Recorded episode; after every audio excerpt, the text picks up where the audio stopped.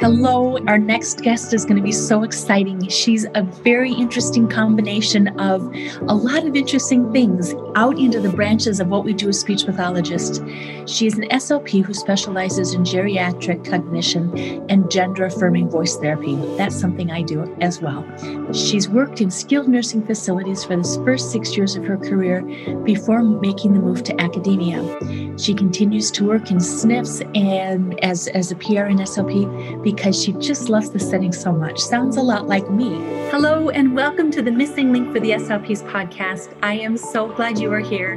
Today's episode is part of the Medical SLP series where we talk to some amazing speech paths who work in a variety of medical settings, all the way from intensive care through to home care and everything else in between and beyond.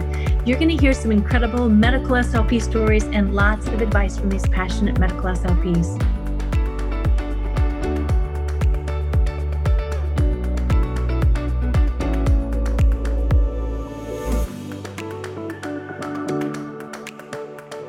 Welcome to this episode of the Missing Link for SLPs. I am here with Trescha Kay, and we have already started laughing and connecting. So we are glad you're here and listening to this episode with us today.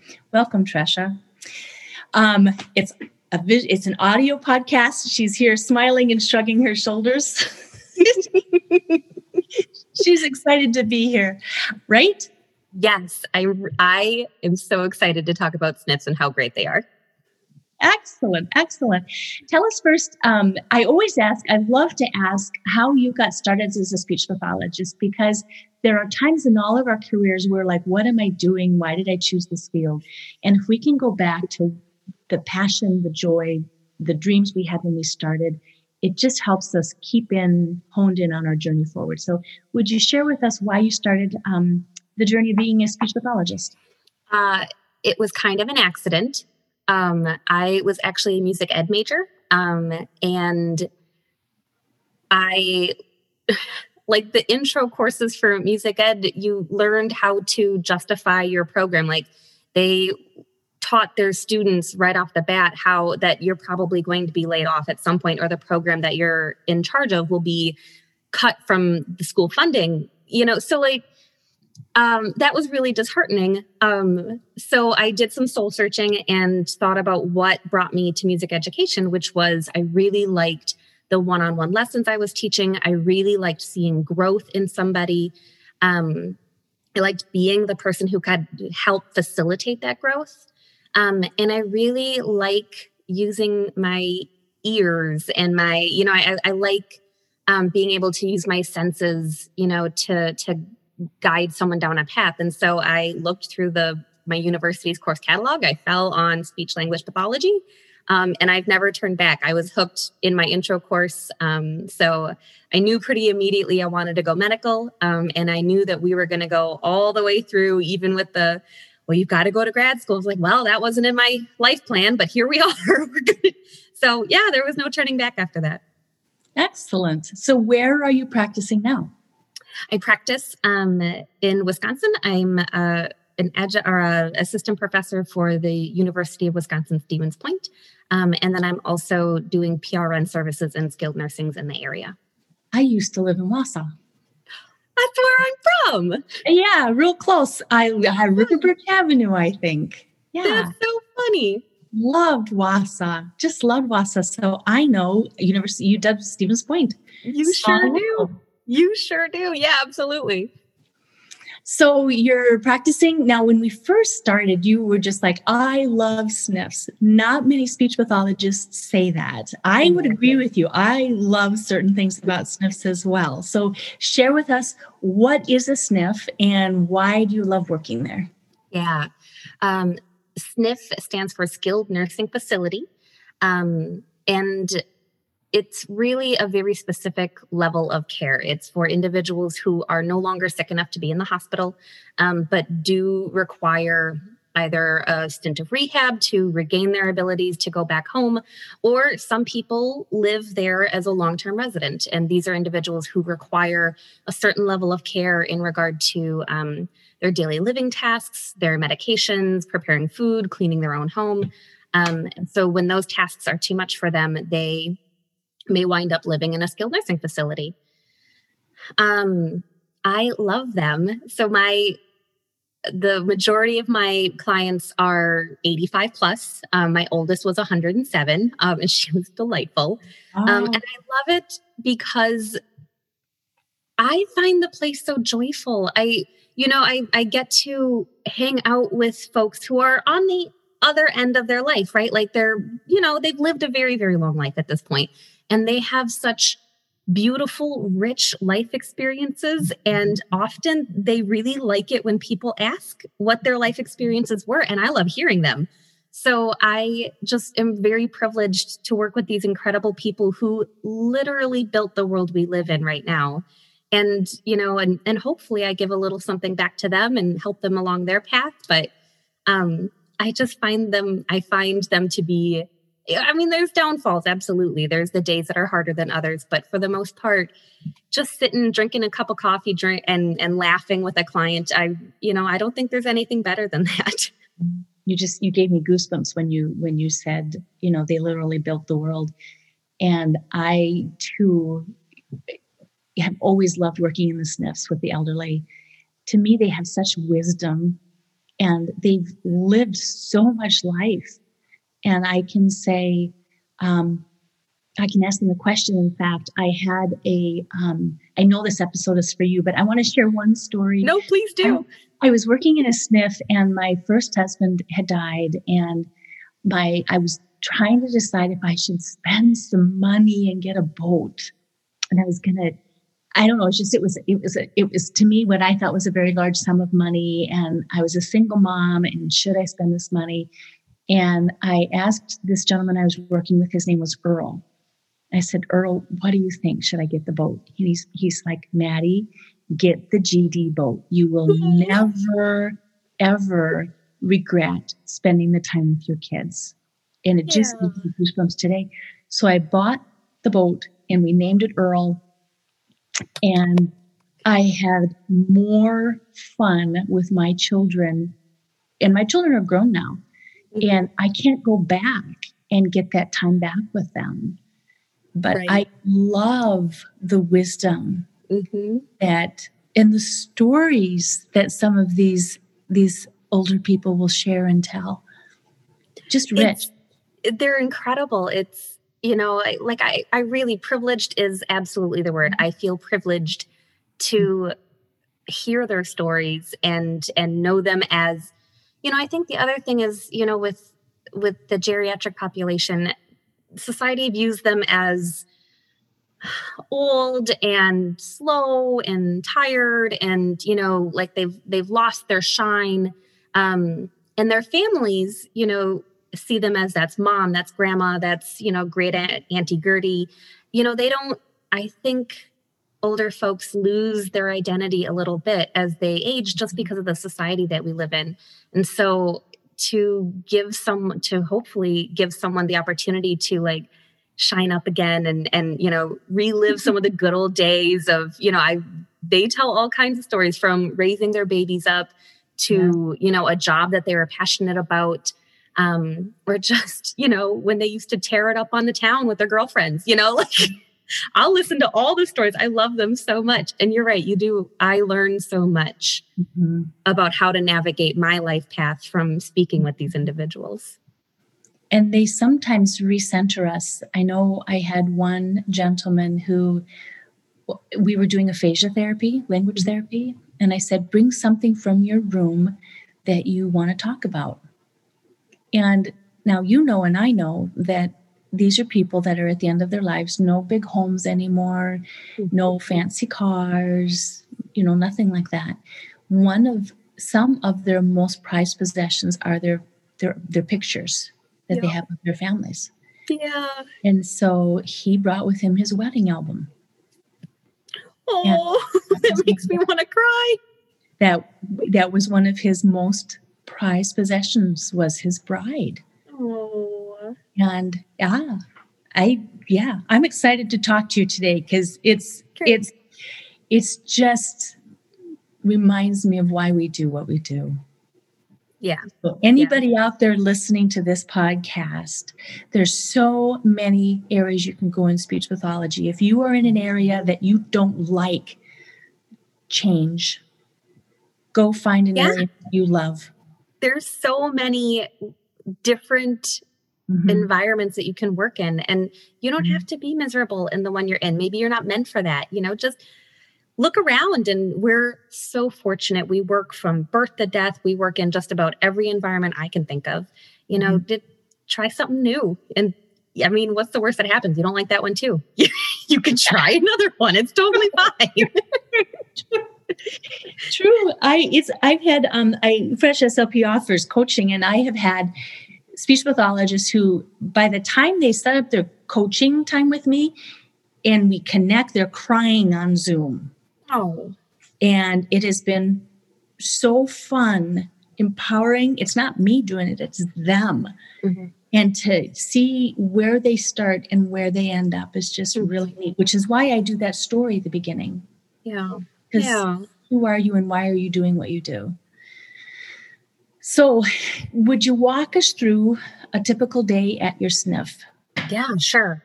Um, so, I usually get in, if I'm doing a full day, I'll get in um, in the late at like 9 10 o'clock in the morning i prefer to be there for lunch and dinner um, for dysphagia therapy i don't really like doing breakfast therapy because most breakfast mm-hmm. foods are really easy to eat and i don't get a lot of benefit from it um, so i do the late shift um, uh, you get in, you get a schedule. It tells you exactly uh, who you're going to be seeing for the day and the number of minutes that you're being asked to see them for.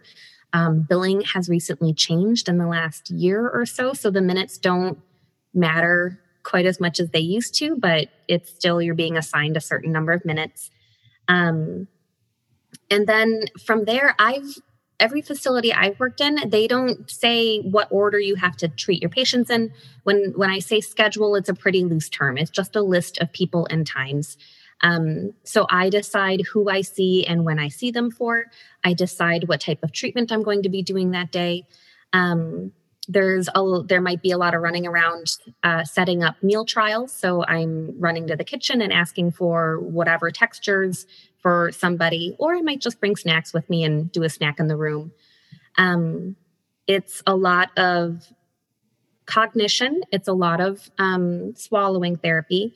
You'll get some voice, uh, particularly with my Parkinson's folks, um, is where I treat voice the most in a skilled nursing. Um, there's going to be a lot of documentation. Uh, you need to write a SOAP note on every single patient that you see. Mm-hmm. Um, on top of that, every patient gets an evaluation and a discharge. And then every five days, you have to write a progress note on those individuals as well. Um, depending on the payer source, the days can change just a little bit.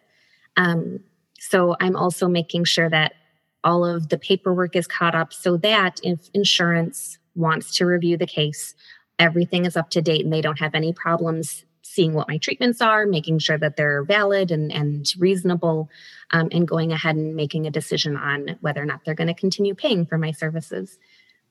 Um, that's pretty much it. Uh, evals tend to come in. Like I might start a day with, you know, five clients on my schedule. I might end my day with eight or nine clients on my schedule, depending on who comes and goes. Um, because admissions can go pretty quickly in a skilled nursing facility.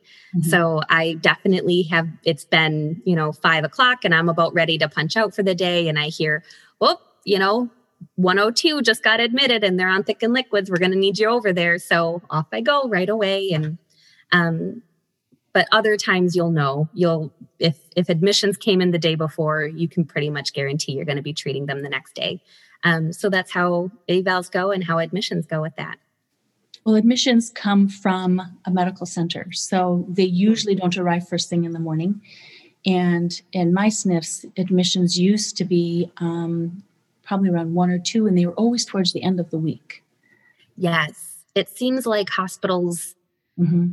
Well, you know, if you think about it, if you're having an elective procedure like a, a knee or a hip or a, a, a whatever, you're more likely to do it early in the week they have the the time in the hospital to let you heal up and then they're sending you home by the end of the or they're sending you on to the next facility by the end of the week um, so some weekend admissions, but really not often. And it's usually people who are having a medical crisis, not my folks who were there for a planned rehab stint.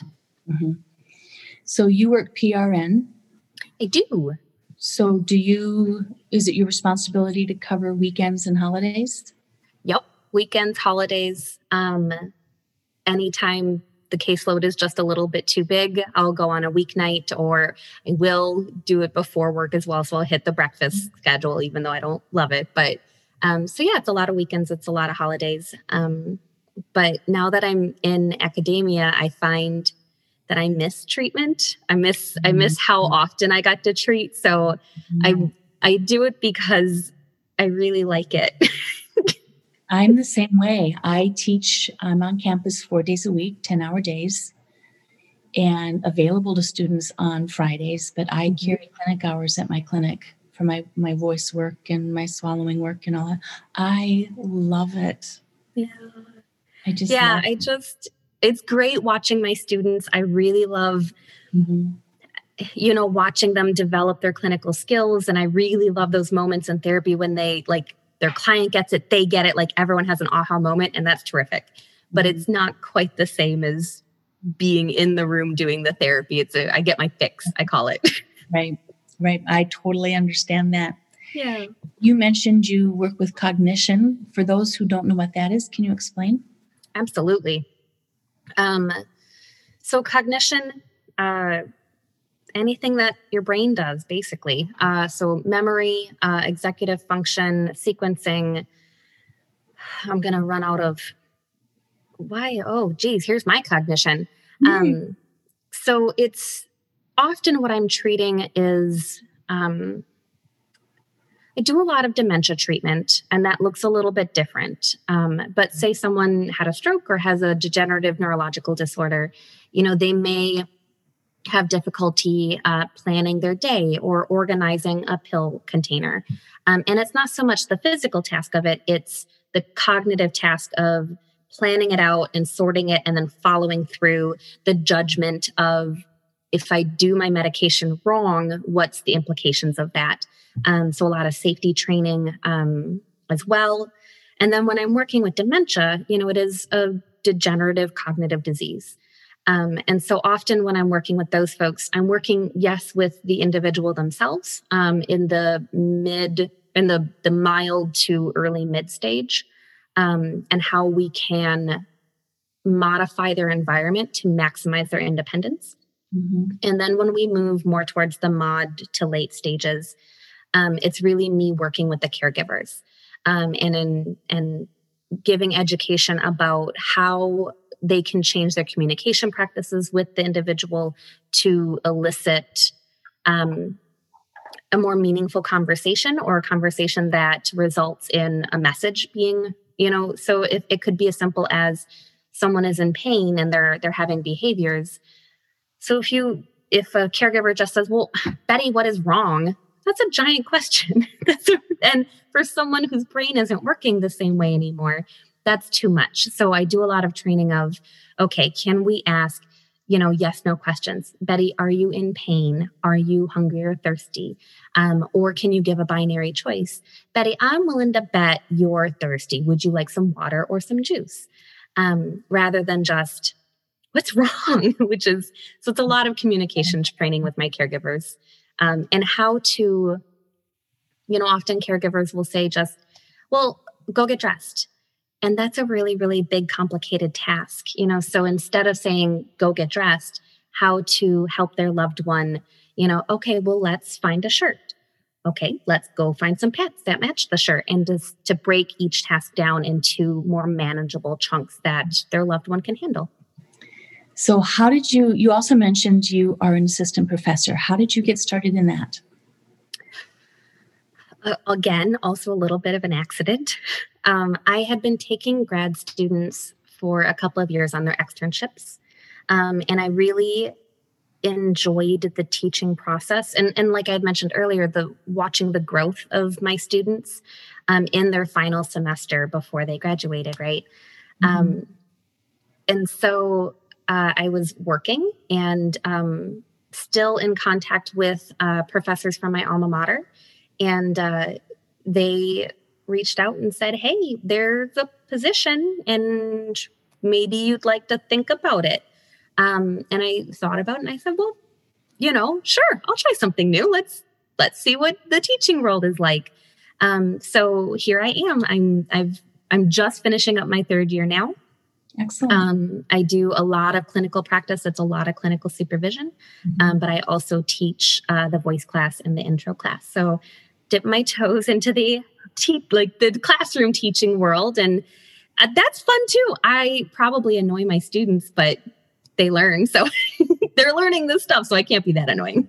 That is how I got started. I was supervising a grad student, and the university um, clinical director said, Hey, how's it going? And I said, Good.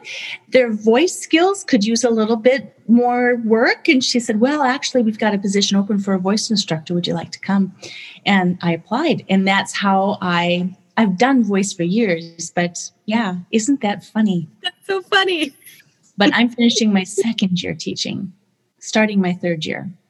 I now that I'm in it, I'll be here for a while. I I very much like it, but like I said, I need my fix for treatment. Yeah. So I find if I don't PRN, if I don't get out to my skilled nursings, I start interrupting my student sessions more and more often. right. I hope to stay teaching for a while too, and then do my voice on the side.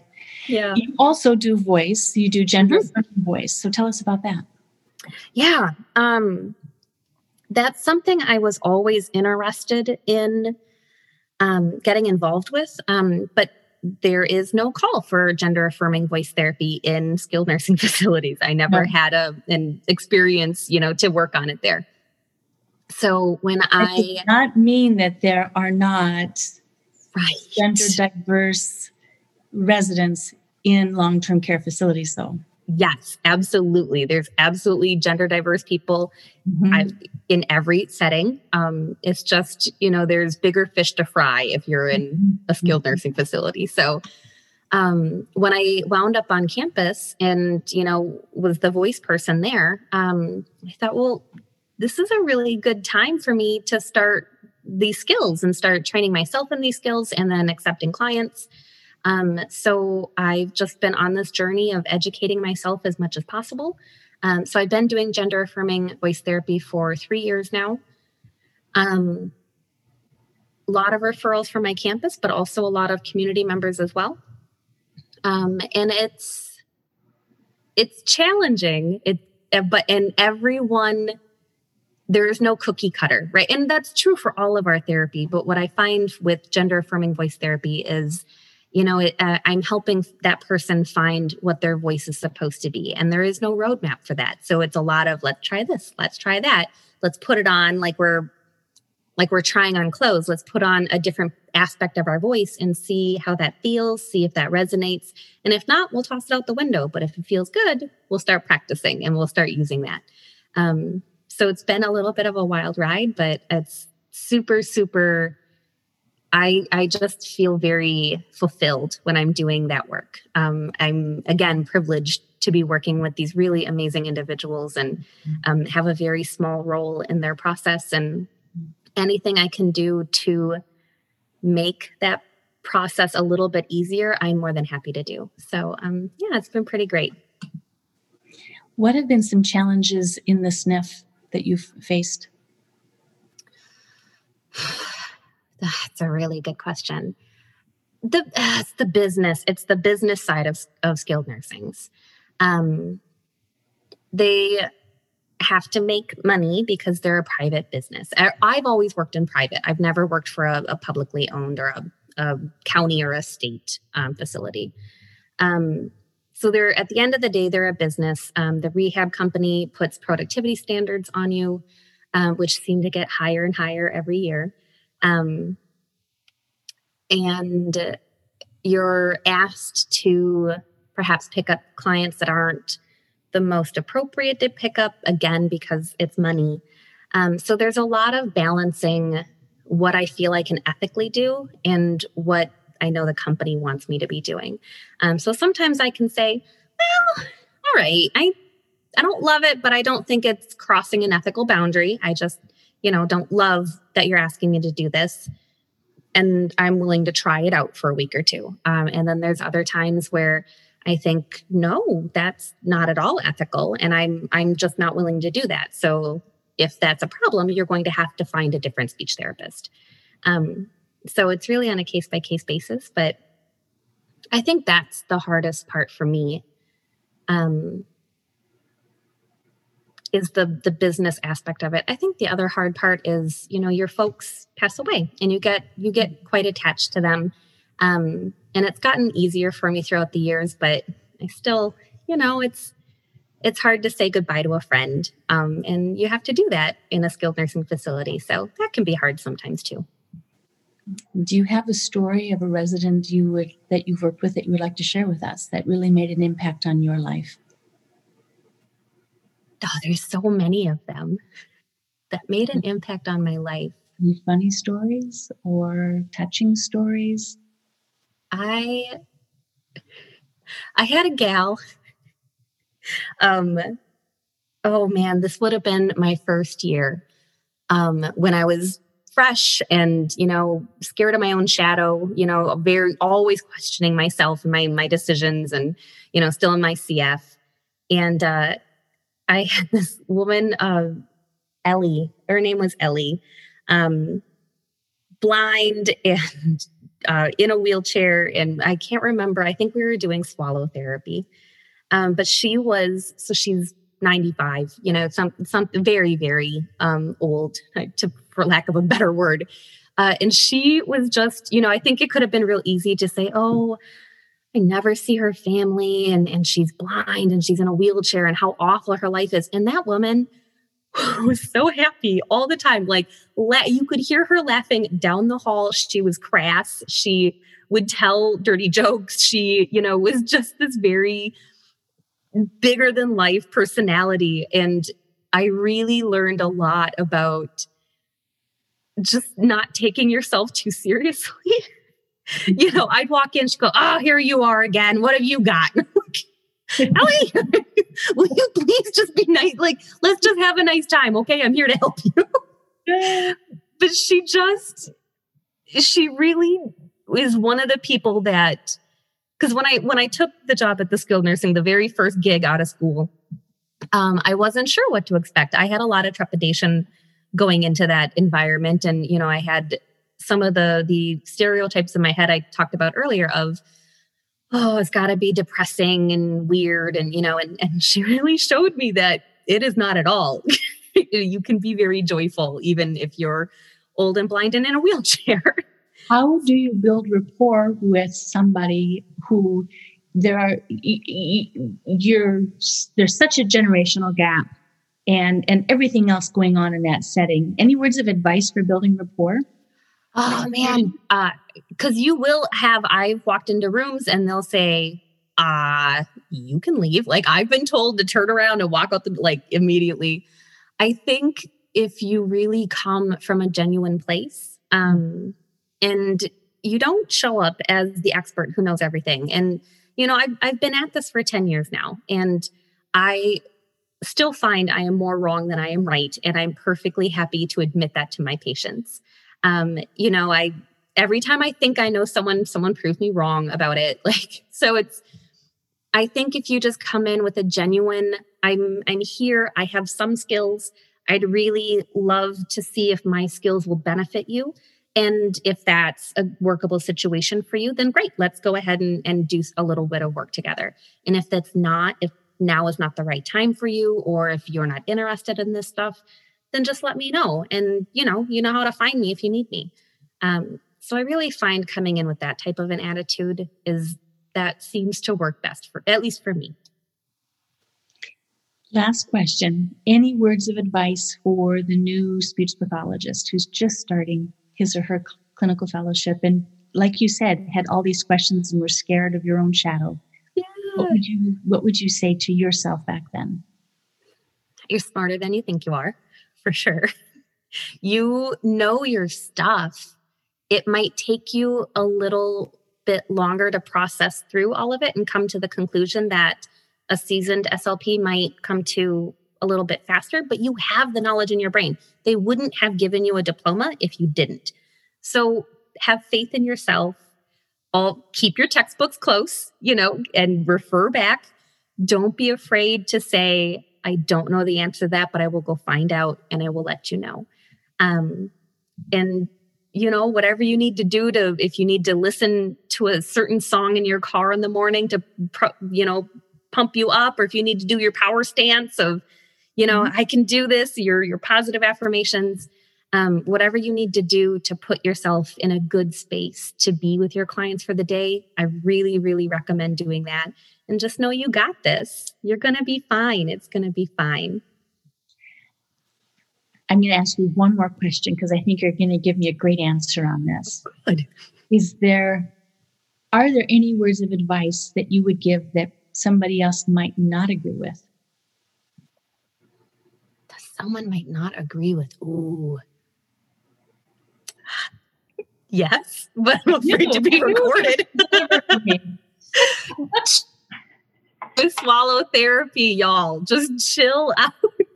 Say that again. I, chill out, chill out with the swallow therapy. I I tend to when I started, I was hyper vigilant and and any little cough, you thicken liquids immediately and you know, yeah. very aggressive with oral care.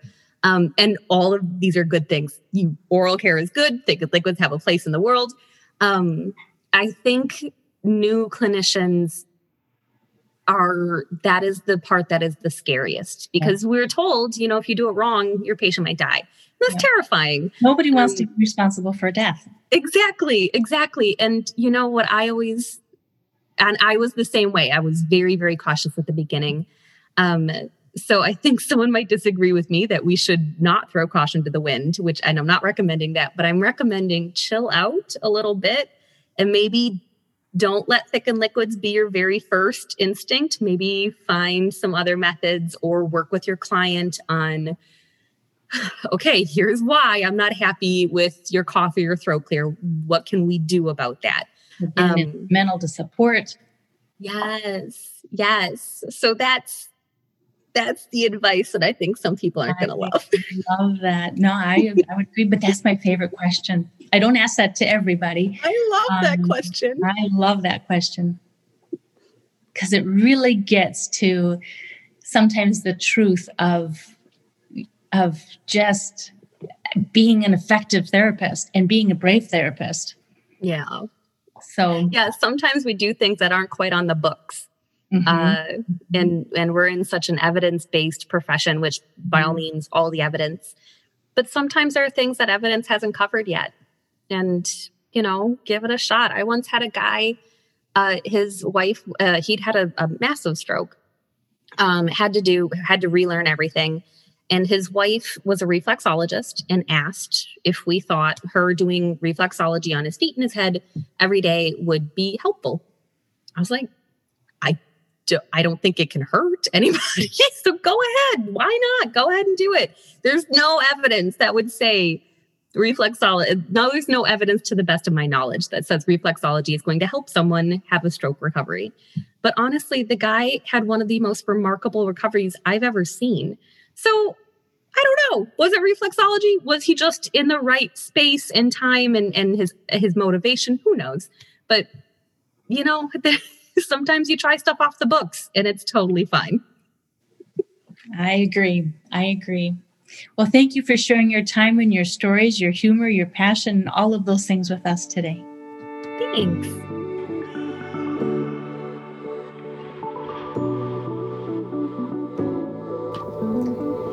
I hope today's conversation has created some aha moments for you and motivated you to become a better SLP continuing to connect some of those missing links between what you know and how to use that knowledge. Thank you for downloading the missing link for SLP's podcast. And if you enjoyed the show, I'd love you to subscribe, rate it, and leave a short review.